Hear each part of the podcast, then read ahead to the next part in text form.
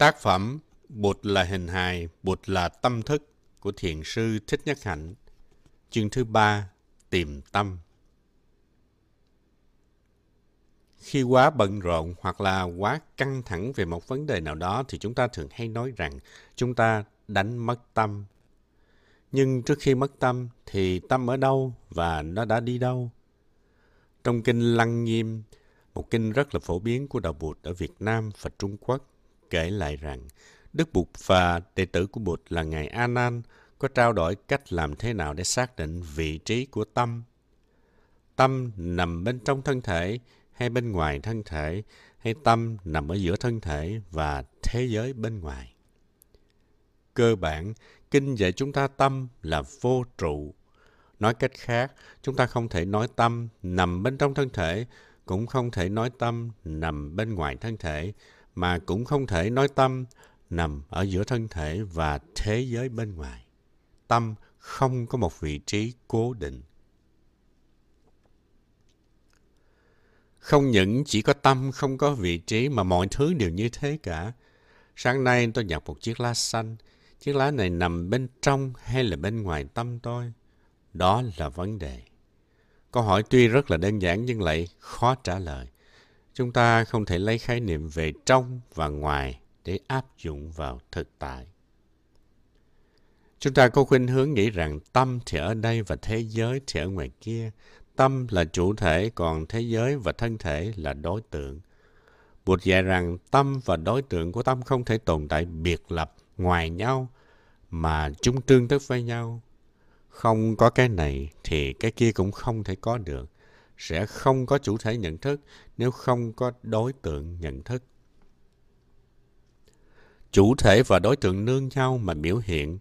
Thông thường khi nghĩ về tâm, chúng ta chỉ nghĩ về ý thức. Nhưng tâm không chỉ có ý thức thôi, mà nó bao gồm cả mạt na thức và tàn thức nữa. Chúng ta có thể tập luyện để xem thân thể chúng ta như một dòng sông và tâm chúng ta là một phần của dòng sông ấy, luôn luôn trôi chảy, luôn luôn biến đổi. Theo tâm lý học Phật giáo thì chướng ngại lớn nhất ngăn cản chúng ta, không cho chúng ta nhìn rõ thực tại là khuynh hướng bị kẹt vào khái niệm chủ thể là một cái gì đó khác hẳn với lại đối tượng. Và đối tượng là một cái gì đó tồn tại độc lập ngoài chủ thể. Cách nhìn này đã trở thành một tập khí, một khuôn mẫu ảnh hưởng đến suy nghĩ và cách hành xử của chúng ta. Khi còn là một sa di trẻ, chúng tôi được học rằng thức có ba phần. Trong đó hai phần đầu là kiến phần, tức chủ thể nhận thức và tướng phần là đối tượng được nhận thức. Chủ thể và đối tượng nương vào nhau mà biểu hiện. Tin rằng có chủ thể mà không cần có đối tượng thì đó là một sai lầm căn bản. Vậy mà chúng ta hay có khuynh hướng tin rằng chủ thể nhận thức, tâm của chúng ta có thể tồn tại biệt lập tách rời với đối tượng nhận thức và đối tượng nhận thức tồn tại biệt lập nằm ngoài chủ thể nhận thức. Trong đạo Bụt có danh từ Namarupa tương đương với thân tâm. Nama là tâm, Rupa là thân. Thực tại được biểu hiện qua hai mặt thân và tâm, tâm lý và sinh lý. Cái này không thể có được nếu không có cái kia. Cái này không thì cái kia cũng không. Não và tâm là hai mặt của cùng một thực tại. Vì vậy chúng ta phải luyện tập để thấy được não là thức, não tương tức với thức, mà đừng xem chúng như là hai đối tượng hoàn toàn tách rời và khác biệt nhau. Khi mời một ngọn lửa biểu hiện, chúng ta có thể nghĩ rằng ngọn lửa hoàn toàn khác với que chim, nhưng chúng ta biết rằng ngọn lửa có mặt khắp nơi, ngọn lửa có mặt trong que diêm, có mặt trong oxy, trong không khí. Ngọn lửa không có vị trí đích thực. Khi điều kiện đầy đủ thì ngọn lửa biểu hiện bản chất của thức cũng thế, cũng không có vị trí. Chúng ta biết rằng ý thức luôn luôn phải là ý thức về một cái gì đó. Đối tượng và chủ thể luôn luôn có mặt cùng một lúc – Nhìn vào phần này, chúng ta sẽ thấy được phần kia. Nhìn vào phần kia, chúng ta sẽ thấy được phần này. Đó là tương tức. Cái này có, trong cái kia. Biểu biệt Biểu biệt là biểu hiện và phân biệt. Thức biểu hiện ra hai phần, chủ thể phân biệt và đối tượng phân biệt. Vì vậy, biểu hiện là cùng biểu hiện, chủ thể nhận thức và đối tượng nhận thức cùng biểu hiện một lúc. Bất cứ một biểu hiện nào cũng đều có chủ thể và đối tượng của nó. Trong tiếng Hán, chữ tưởng, nhận thức có hai phần. Phần dưới, tâm là chủ thể nhận thức và phần trên, tướng là đối tượng nhận thức. Nhưng nếu nhìn sâu, chúng ta có thể thấy được phần thứ ba là nền tảng của hai phần đầu. Nhìn vào đồng tiền cắt, chúng ta thấy có mặt trên và mặt dưới. Hai mặt này không thể tách rời nhau. Chúng ta thấy rõ hai mặt của đồng tiền. Tuy nhiên nếu nhìn sâu hơn, thì chúng ta thấy có một chất làm cho hai mặt của đồng tiền có thể biểu hiện được. Đó là kim loại. Chất đó tiếng Phạn gọi là tự thể. Mỗi hạt giống trong tâm của chúng ta như là vui, buồn, lo, sợ, giận dữ, chánh niệm, định tĩnh, vân vân đều luôn luôn chứa trong nó ba phần này. Kiến phần, tướng phần và tự thể phần. Khi nhìn ngọn núi, nếu tôi nghĩ rằng núi là một đối tượng nằm ngoài ý thức của tôi, thì đó là một sai lầm lớn. Khi nhìn đám mây, nếu quý vị cho rằng mây là một đối tượng, một thực tại bên ngoài, không có liên quan gì với thức của quý vị, thì đó cũng là một sai lầm căn bản. Đám mây và ngọn núi chính là đối tượng của nhãn thức. Thức của quý vị luôn bao gồm chủ thể và đối tượng. Chúng được dựa trên một nền tảng để biểu hiện. Nền tảng đó thuộc phần thứ ba là bản chất hay còn gọi là tự thể. Sống và nước Trong đạo Bụt, chúng ta thường dùng ví dụ sống và nước. Khi chúng ta quan sát hiện tượng của con sóng dâng lên từ đại dương, chúng ta thấy con sóng có bắt đầu và có kết thúc. Chúng ta thấy con sóng đi lên và đi xuống, thấy sự có mặt và vắng mặt của con sóng. Trước khi dâng lên, dường như con sóng không tồn tại và sau khi hạ xuống, chúng ta cũng thấy nó không tồn tại. Hoặc giả chúng ta phân biệt giữa con sóng này với con sóng khác. Con sóng này có thể đẹp hơn, cao hơn hay thấp hơn con sóng khác. Vì vậy, khi nhìn vào thế giới hiện tượng thì chúng ta có đủ mọi ý niệm, bắt đầu, kết thúc, cao, thấp, đẹp, xấu, vân vân. Và chính những ý niệm này tạo ra cho chúng ta nhiều đau khổ. Tuy nhiên, chúng ta biết rằng sống cũng là nước. Con sống cùng một lúc vừa có thể là sống, vừa có thể là nước. Về mặt hiện tượng, nghĩa là đứng về phương diện tích môn, thì con sống có bắt đầu, có kết thúc, có lên, có xuống. Nó so sánh phân biệt chính nó với những con sống khác. Tuy nhiên, nếu có thời gian ngồi xuống và tiếp xúc sâu sắc với bản tánh của nó, con sống sẽ nhận ra nó là nước. Sống không chỉ là sống, mà sống còn là nước nữa. Ngay khi nó nhận ra nó là nước, thì mọi khổ đau tan biến.